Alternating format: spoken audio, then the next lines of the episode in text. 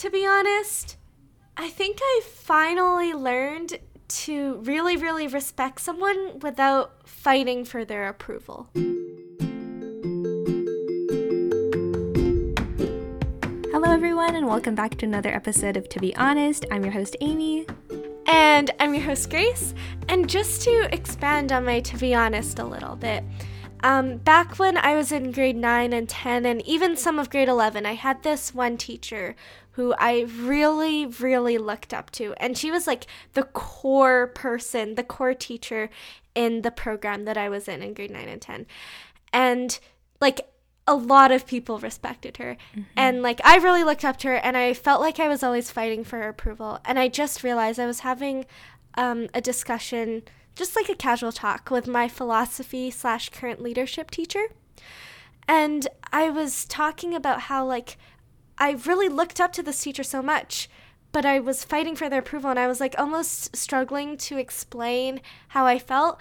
And he summarized it perfectly where he was like, you wanted her approval so much to the point where sometimes you felt like you were sacrificing pieces of yourself. Mm. And I was like, yes, that's exactly what it was because a core part of the program was leadership. Mm-hmm. And um, this teacher was like so invested in the program, but also she really didn't like it when we had to miss leadership classes mm-hmm. because a lot goes on in those classes and it would be really hard to catch up and stuff, which makes sense. So she really discouraged us from taking like school extracurriculars that conflicted with those classes. So, for example, musical theater was something that I wanted to do back when I was in grade 9 and 10, but because it conflicted with the leadership schedule and because my teacher at the time kind of like strongly discouraged it, mm-hmm. I didn't do it. And then, same with the current leadership group that I'm with now. Um, I wanted to do it like last year, but because I was taking another leadership class with her, um, it was kind of like strongly discouraged for me to do that. And I'm not saying that this is that teacher's fault. I'm saying that it was like a mindset thing for me. Mm. It wasn't like she forced me to like, you know, feel like I was always fighting for approval. Yeah. It was like this thing in my head where I felt like I wanted it so badly that I was always fighting for it. This is in no terms like um, a diss to her in any way. I still like look up to her immensely, but at the time I realized that I hadn't matured in my mindset enough mm-hmm. to like realize how damaging this was for me. Yeah. I was going to ask like do you think that this change in like mindset was more due to the different teaching styles of the teachers or do you think it was more of a you self-growth thing? I think it's both. I think it's both like time and place and also the circumstance. Mm-hmm. So what I mean by that is like coming into the program, coming into grade 9 as well. Yeah. Obviously I'm like kind of insecure, kind of uncertain of myself, and obviously I'm trying to latch on to something, mm-hmm. you know? Mm-hmm. And so what I latched onto was like trying to gain this approval of this one teacher. And also just because that old leadership teacher that I used to have was a little bit more like old fashioned in some senses of her teaching style, mm-hmm. or she was a little bit, she was very like Professor McGonagall. Yeah. You know, like super strict. passionate, strict but fair. Yeah. Yeah. And so I think a bit of that played into it too, but it I think it was like a combination of where I was personally, also my personality and also her teaching style. Mm-hmm. Whereas with this year, I didn't realize until like just recently, but I realized that you know my philosophy slash leadership teacher who I have now, I look up to him like so tremendously, but I realized that I'm never I was never really fighting for his approval really you know hmm. so like do you think, think, that mm-hmm. your other previous teacher made you feel like you needed to gain her approval whereas this teacher maybe from the get-go you felt like you were an, um, completely accepted and this was like a safe space I think it's a mixture of both because I definitely felt safe mm-hmm. with my previous teacher. Yeah. But it was also just because I think, just because of her teaching style, I think she put more emphasis on what she was passionate on and mm. because i mm. looked up to her mm-hmm. i wanted to show that i was passionate about what she was passionate about too mm-hmm. whereas i think my current philosophy slash leadership teacher made more of a point to show that this one leadership class is just kind of an aspect of her of our lives. And also it's different because my old teacher was teaching grade 9s and 10s and my current teacher now is teaching senior leadership. Mm-hmm. And he gives a lot more freedom to us in like planning events and everything just because you know, we're like seniors now yeah. and we have more experience with this stuff and he doesn't need to hold our hand the whole way. Mm-hmm. Yeah, I was psychoanalyzing think, you a bit, and I was like, hmm, is this because like she gained um, like more self respect and like ability to defend her own interests? Like, if you went back in the past to your grade 9, 10 self with the mindset you have now, would you have fought to do musical theater and more of these extracurricular activities? Maybe because my old teacher, like, she was really, really sensitive to all of our passions as well. And there were certainly like students who did musical theater while in the program. Mm-hmm. Um, Inda did. Inda did musical theater for all four years, and she was in the same program as me. And it totally would have been fine, but because I didn't want to do anything that she even slightly discouraged, yeah, yeah, yeah. it was like, oh, I'll wait until I'm out of the program to yeah. do all the stuff that I've been wanting to do. I have noticed, like, this is one of your great qualities where you always tend to, like, view people very highly, but especially towards, like, teachers or, like, authority figures. I feel like you often take their word as, like, law. So, like, when they say something, you kind of go, like, full 100% on it sometimes. Yeah, I agree with that. I think that I have like a set of base morals, and as long as a teacher doesn't conflict with them, mm-hmm. I am like, yeah, I do yeah. kind of do that where I'm like, I don't want this enough to go against what this teacher is mm, saying. Yeah. You know, that's like a bit of my type nine side mm-hmm. coming in. Mm-hmm. And I also I think you're like goody two shoes type one side as well. Yeah, definitely. my goody two shoes side.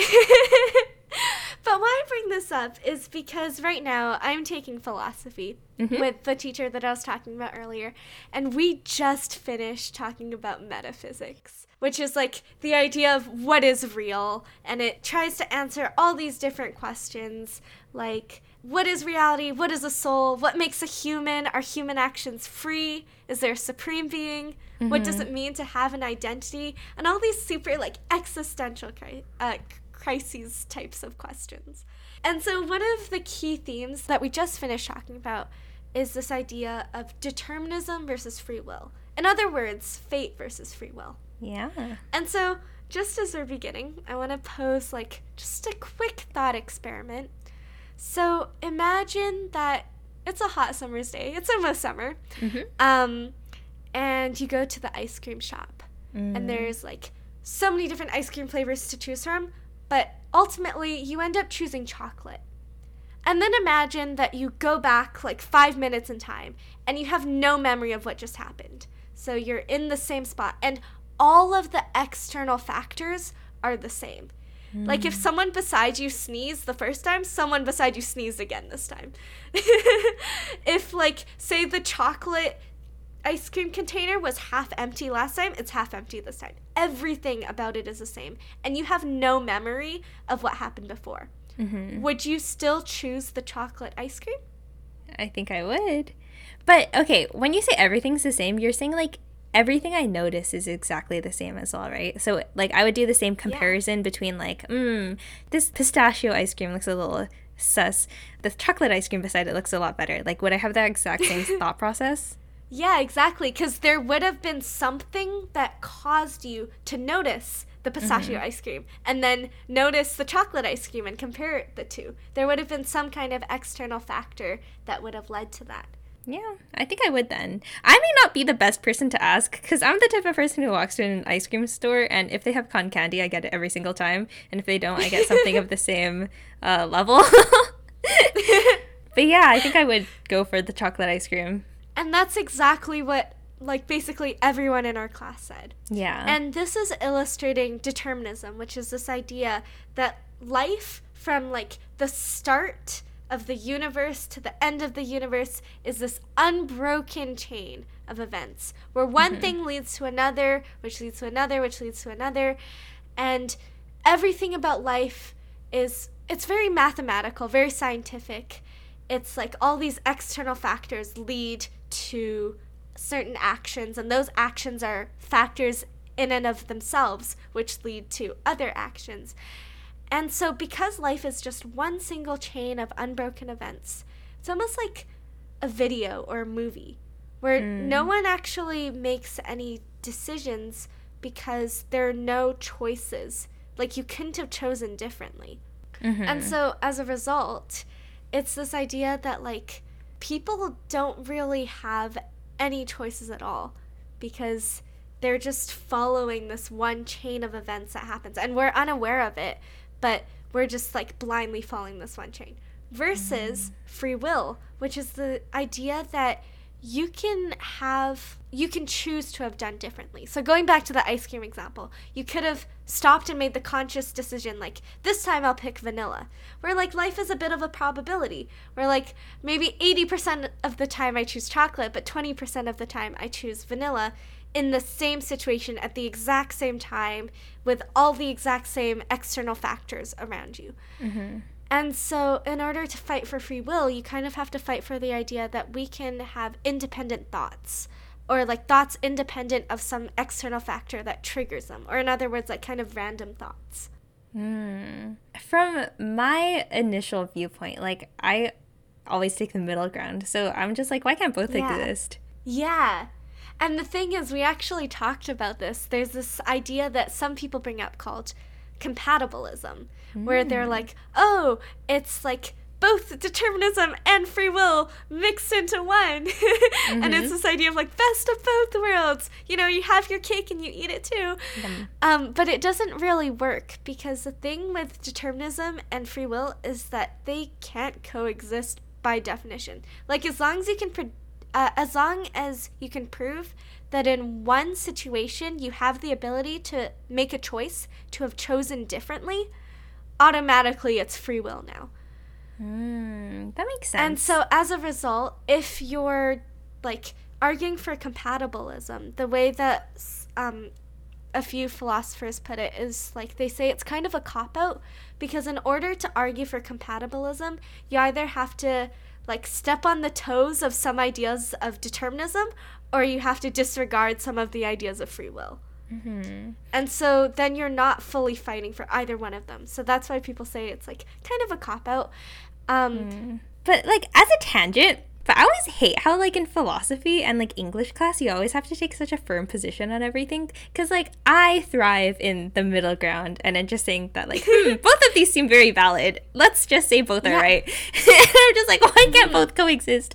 The way I initially thought of it and like still kind of do is like life is uh, you kind of think of it as like you know those probability trees where like one branch extends oh, from another yes. branch yeah like from another node right. where i was like um, we have like all these choices in front of us and then our like past experiences and like whatever things we notice right now whatever external factors like influence the probability that we choose one of those choices but at the end of the day mm-hmm. like choosing a lower probability choice is still possible but that does kind of fall into the area like what would make you choose that less probable choice? Like it would be something in your mind that would make you choose that. Like you wouldn't choose it out of nowhere, right? And then it's the idea of like, well, random thoughts do they really exist because a random thought must have been triggered by something too and mm-hmm. there's actually a lot of validity in what you're saying amy because while you can't say that they both coexist you also can't really dismiss either one. Uh-huh. and the conflict between determinism and free will is like the conflict between the scientific side and the humanistic side. And the thing mm-hmm. about like if you say, "Oh, there's no free will," that means that because people have no choices, they're not morally responsible for anything. Mm-hmm. We're just like blindly enacting this chain of events. And so, because people aren't responsible for anything, there's no praise and no punishment. So, mm. essentially, like, our whole current law system is flawed because it's based on the idea that people have free will. You know, to condemn someone for crime, you have to prove that they were conscious and that they, like, decided to do this crime. And also, in our world, we like to focus on, like, awards or praising people and we like to say like oh people are more than just their circumstances. Like oh it's the decisions that people make more than their like reality or what surrounds them or their circumstances that define who they really are. And we really like to focus on people's like internal decision making capabilities you mm-hmm. know like for example there's this idea of you know we all have pet peeves and when someone does something that like rubs us the wrong way, we immediately take it very personally on them. We're like, oh, it's something in their personality that mm. causes them to do that. Like people in general tend to do that. And that's what Amy was kind of talking about a few episodes ago. Do you want to explain? Oh, yes. Um, so something I learned about from my psychology class is the concept of a fundamental attribution error. I forgot how in depth I explained it, but basically, it's like throughout our day to day lives, we make attributions to everything on like why something happened. So, if something happens in your life, like chances are in the back of your mind, you'll start thinking about why it happened. Um, mm-hmm. So, attributions is just you attributing a reason to someone's action or your own action. And what fundamental attribution error is, is it's kind of related to like self serving bias, if you guys have heard of that before, which is the concept mm-hmm. of like you think of yourself more highly and then you give yourself more grace when you think about yourself versus when you think of other people. So, with fundamental attribution error, if you do something good, so if you score really well on a test, then you'll be like, oh, I got this really high score because I studied really hard, because I'm smart. And if you do bad on a test, you'll be like, oh, it's because I didn't get enough sleep last night. It's because I just haven't been mm-hmm. feeling great recently. It's because the professor made a stupidly hard test. Um, Whereas if you were to look at someone else, like if someone did bad on a test, fundamental attribution error would make you think that they did badly because of a personal attribution. So, oh, they're just not that smart. They didn't study very hard. They're not that hardworking. And if they did well on a test, it'll be something like, maybe they just took like a class in the past that made them um, more prepared for this test than I did or whatever. Um, mm. So it's basically like the concept of self-serving bias but in more detail. Um, and then we can relate it to what grace is talking about because um, she brought in the idea of internal versus external locus of control and then the attributions are like basically the same idea. So the personal attributions would be like internal locus of control like you have control of your actions free will um, whereas the external locus of control, the situational attributions would be like fate mm-hmm. or determinism or whatever.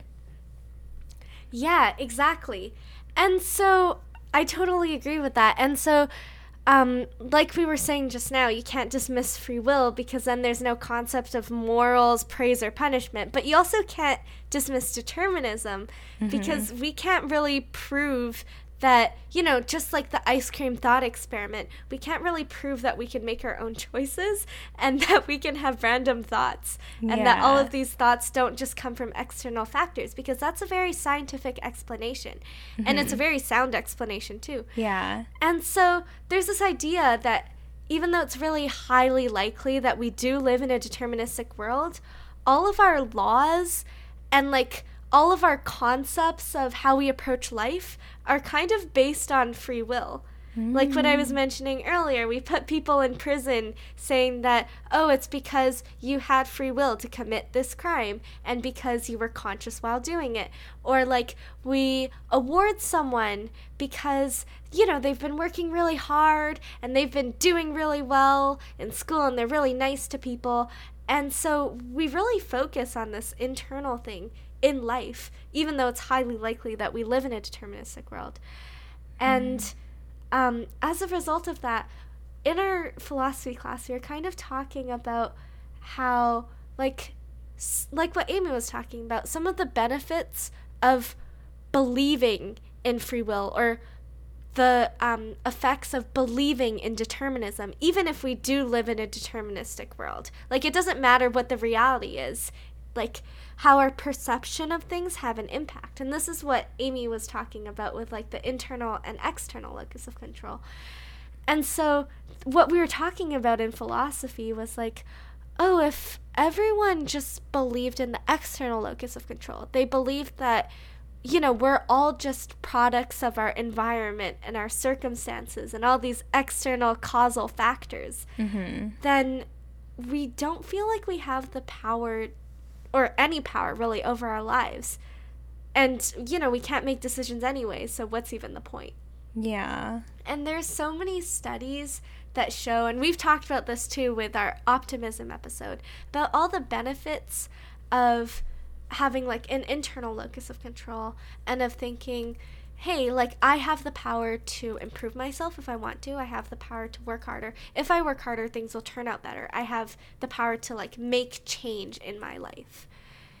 And this is linked to like doing better in school, doing better in work, like less cheating, less like antisocial behavior, less prejudice, and like all of these um, beneficial effects to society. And so Amy and I just started talking about like, hey, is it possible to believe in determinism and still reap some of these beneficial effects? Yeah. See, like the thing that made me have that question is I feel like our mentalities um, when we connect like determinism uh, and free will and internal and external locus of control and the fundamental attribution, all of these like random terms together, I feel like we're not completely consistent um, from my point of view at least because Grace uh, has an internal locus of control. She believes she has control over her life. Well, I should also have an internal locus of control, shouldn't I? I'm not too sure. um, but at the same time, like I feel like she does also apply certain aspects of determinism in her judgments of people and she doesn't fall victim to the fundamental attribution error at all i don't think. Because with grace like i feel like when she's looking at somebody in a worse situation then she's very likely to be like very empathetic and say oh they're probably just in the situation because like um, they were raised in a worse way than i was or um, they had like more uh, difficulties in their childhood. Like she'll be really empathetic and then think of situational attributions to make. Like she won't make the personal attributions to them. So then you'd assume that's like external locus of control right but then when it comes to herself, like she uses the internal locus of control. But also when it comes to herself, like when we're talking about why you are the way you are, like grades wise, very often you bring up, oh, that's just how I was raised. That's the mentality my dad gave me. And then you don't really attribute it much to yourself a lot of the time. You attribute it to the mentality your father raised you with, which is also a bit more deterministicy or like external locus of control so I don't know. I found that a bit interesting because I kind of assumed. I know we were talking about this earlier, and I was like, okay, well, Yeah. we're both determinists, right? And she was like, am I? I'm not a determinist. And I was like, wait, what? And here's the thing like, this struggle that I've had in philosophy is this disconnect between sometimes what I'm arguing initially aligns with what I believe with, but the deeper I get into that argument and the more I try to refine it, the more I realize that it starts to stray away from my beliefs. Mm-hmm. And then I'm like, well, now I'm kind of arguing for something because it's a better argument for it. You know, it's a more foolproof argument, but also it doesn't really align with my beliefs. But then mm-hmm. also, all of philosophy is about questioning your beliefs. And, you know, Plato's allegory of the cave, like stepping out of the cave and seeing the light instead of the shadows, mm-hmm. and questioning your own reasoning and refining your beliefs and everything. And so I'm mm-hmm. like, oh my gosh, this is such a struggle. Yeah. And just adding on to what Amy was saying, on top of that, I have this thing where, like, due to my beliefs and my faith, I have this idea of like determinism where, um, because like I believe in Christianity, I believe that like God has a plan. And so I take a lot of comfort in that where I'm like, oh, it's been determined, like everything's going to be okay. Essentially. Mm, yeah. Like fate, everything's going to be okay. yeah. But then at the same time, I also have like kind of the internal locus of control, more free willy side to it. Ha, Willy. Where I'm like, also, I should work hard because I have the power to change my life and I have kind of like the power for self growth in a way. mm-hmm. And so those two don't necessarily line up together either. but don't and they? It's so weird. Yeah. That's the other thing I was thinking about because, like, I was trying to make the argument of, like, how can I be deterministic but also, like, seem to function normally and try hard in my life and not fall victim mm. to all these external locus of control detriments? Um, mm-hmm. And I always think that like well that this is like what is expected of me you know? Like from my upbringing it is expected that i try hard in school and get good grades and try hard in like career advancement and stuff like that. I don't know. When, when i get into the state of mind i just think it's not that deep man. It's just like mm-hmm. my family like encourages this part of me like the people i surround myself with. That's the path my brother's also going down. So it would make much less sense if I just started doing nothing. Like that would be that would require internal locus of control for me to just like completely abandon everything and go off the rails. Which is why I think sometimes we think of the extremes yeah. when we think of yeah. determinism versus free will, or when we think of external locus of control versus internal locus of control. Mm-hmm. Like with someone who is a hard determinist who believes in external locus of control, we think of the extreme of someone who's like, nothing matters. Life doesn't matter. I'm just gonna do nothing. Mm-hmm. Um, See, isn't that more like nihilism rather than like an external locus of control? A little bit, but like we think of the extreme of that because it's the thought of, oh, my circumstances brought me where I am right now and I can't get out of it. But also, like what Amy's saying, mm-hmm. there's also this idea of maybe your circumstances have led you to a very good place yeah. and you just continue mm-hmm. living in that very good place. Yeah. So, like, how would the issue with external locus of control apply to my life as it is right now, since I have been brought to a pretty good place? Yeah. Honestly, okay. I think the only issue with that is that when you do like inevitably fall into a rut, because you know we all have mm-hmm. like highs and lows in life, mm-hmm. maybe you don't feel the self agency to be able to pick yourself back up. Mm. And maybe you're just waiting for a catalyst to, like, you're waiting for something to help you feel okay again. Or, like, you're waiting to sail on to another high maybe I do have an internal locus of control then. Because you know what that reminds me of? Like, that was kind of me in middle school, I think. And then that's a lot of people, I think, in like the early high school stages. Because I remember talking to my friends, and it, it did seem like a lot of them had the mentality where they were just waiting for a good thing to strike them. For a lot of my guy mm-hmm. friends, this was like a relationship where they just thought that their life would get better after getting a girlfriend. but like now, this is this is a bit of a tangent as well but like we learn about motivation in psychology and then there is something called like drive theory where um, you're motivated to do things to reduce drives you have. So when you are hungry, that is a drive that is telling you to eat food. So then you eat food to reduce that drive. And then with me, it's like problem solving, you see. it's like if I'm not in a good place in life, if I'm like not doing anything with my time and if i'm just like wasting my days away watching youtube all day not feeling fulfilled mm. then that feels bad like i can't feel good mm. doing that especially after an extended period of time so again it would like i would be motivated to reduce that bad feeling and go down that path instead so it's not really like me being uh, a self starter, like a initiator or anything in my own life, and going like, I need to change this immediately. It's more just like I feel bad right now. I will get out of this bad place because that is worse for me. Is that internal locus you know, of control? Am I an internal locus of controller? Do you hmm. think that you have the power to get yourself out of situations, or do you think, like, yeah, I do. I mean, like I know how to get myself out of a, out of like a rut and stuff like that. But do you actively practice that? Do I actively practice getting myself out of a rut? Mm-hmm. Um, I would say so. Like when I'm in a bad place, like usually I'll let myself wallow for a few days, but then like I will talk to someone about it very often that person is Grace. And then like I will usually you'll notice that my journals are usually when I'm at that like point of my like life motivation cycling where I'm like ready to get started again. It's like the my mini renaissance period where I'm rising from the ashes or whatever. And then that's where the journal right. entries start because I'm just like I'm going to get my life together. and I psychoanalyze myself and then I have like a to do, I have like a schedule and everything. And then eventually I am able to follow that and I feel better until I fall back into a rut mm-hmm. again. And then the cycle continues. Mm-hmm. But yeah, like I have the ability to get myself out of ruts. Mm-hmm. Yeah. So does that make me an internal locus of controller? See, I don't know with internal versus external locus of control if mm-hmm. you can have like a middle ground.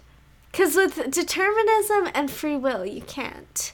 Ah. But with ah. Internal versus external locus of control, like we were talking about how in different situations I exhibit different qualities yeah, of yeah, internal yeah. or external. Yeah. And so I wonder if they can coexist. Maybe? Yeah. Wait, so I wanted to ask you this, but like when we were talking about like criminals who go to jail because of their criminal acts, did you say that it mm-hmm. was determinism? Like what side did you take in that argument? So like with Robbie Holtz, is that his name? Robert Holtz? Uh Robert Harris. Robert Harris. Our good friend Robbie. Sorry. Okay, no, uh, I shouldn't say that. He took the death penalty. Okay, Jesus. But you did say that you personally think that you believe in free will more than determinism, right? I said that I believe in both and mm-hmm. it doesn't make sense, mm-hmm. but I can't let go of either of them. Okay, okay. Well, see, you're also a middle grounder. That's like the whole point of like the fate versus free will argument because people have been arguing forever on it and both sides have like good evidence but mm-hmm. also you can't live without like without one of them but you also can't have them coexist mm-hmm. i'll talk yeah. more about that later yeah so when you were talking about the that criminal trial on like whether to sentence this guy to the death penalty or not or like not not the death penalty i guess but do you think he had free will in that situation so this is going back to me arguing something that I don't know if I necessarily believe in, but mm-hmm. what I was saying is that I was coming from a determinist point of view, and I was saying that this guy, Robert um, Harris, who was sentenced to the death penalty because he committed murder amongst a bunch of other crimes. Mm-hmm. Um, I was saying that he was not morally responsible for his actions because this is a deterministic world where choices do not exist. Thus, he does not have moral responsibility. Mm-hmm. However, I was arguing that there was a difference between moral responsibility and criminal responsibility. And I was saying that, oh, criminal responsibility is like purely for the good of society. So we will lock him up just so that everyone else lives a better life.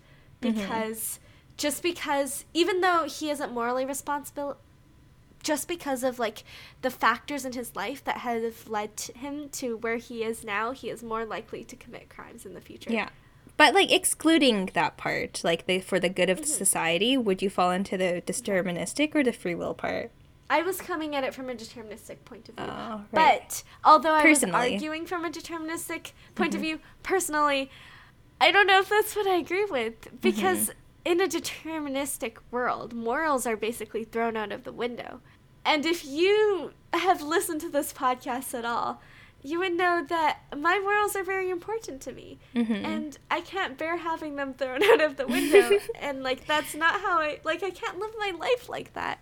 Mm-hmm. Um we live in a very paradoxical world is what I'm learning in this episode. We do. And this is the thing that philosophers have been arguing about for like ever. This idea of determinism versus free will has existed for so long. And even in our society, mm-hmm. even though we recognize, oh, it's highly likely that we live in a deterministic world mm-hmm. because we can't prove that we can have, you know, independent thoughts or random thoughts that aren't triggered by an external causal factor. Even though we may recognize that, our whole like life society system is all based on free will. Mm. like i mentioned earlier on. And like even though philosophers have been debating for so long we haven't really come to an answer like a distinct like oh this is the correct answer. Mm. that seems to be the case for most things. Yeah and you know earlier amy was talking about how sometimes as long as something doesn't conflict with like my morals slash beliefs i kind of just recognize that the way that things are there like there's a reason why things are the way that they are right now. Hmm. And that's not to say that I don't think that things can be better, but that's just to say that although I might criticize a lot of things in society and I might be like, this isn't the way it should be, like, for example, the school system, or like, for example, even this idea of determinism versus free will, I recognize that I can't come up with a better system. So there's a mm-hmm. reason why, right now, even though we might recognize we live in a deterministic world, that everything is based on free will. Like, Yeah. I think there's a good reason for that, and I think there's a good reason why, even though like so many much smarter and more educated philosophers have been debating about this for so long, we still haven't come to a distinct answer on it. Also, I don't want to put you on the spot, but did you guys discuss like the general meaning behind like humanism and like the humanistic perspective and stuff like that as well? Or did you just use it as the term when you were describing uh, free will? What do you mean by the meaning of humanistic? I mean, uh, the way I understand it is I feel like it's like kind of related to religion and like the belief that we have a consciousness or like a soul and that like humans are special in some type of way. And then also like it's a bit confusing because like in psychology there is also the humanistic perspective which is a bit different, I think. Hi, this is Editing Amy here. I don't usually do this, but I wanted to keep in the conversation about humanism because I thought it was kind of interesting. So I did a bit of research, and the philosophy I'm explaining here I think is better termed as human exceptionalism, which emphasizes how things like our consciousness, self awareness, and moral agency, aka free will, make us special compared to other living beings. Honestly, I tried doing a bit of research on humanism, but I think the term has become a bit distorted over the years, and even after researching it for a good amount of time, I still don't completely understand it. But I think humanism believes in the value and free will of humans, and it places a lot of importance on critical thinking.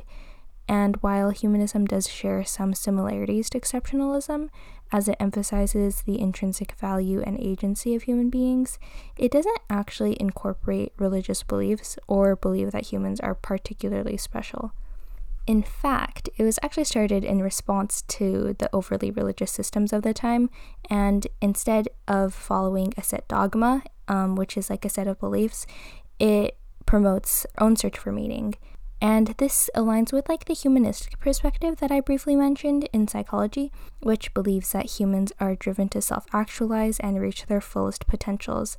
This got a bit longer than I thought it'd be, but basically, humanism is used as the term for the free will side of the debate, since it believes that humans are capable of making their own decisions and have the ability to shape their destinies and create meaning for themselves through critical thinking and their own reasoning, whereas determinism would not.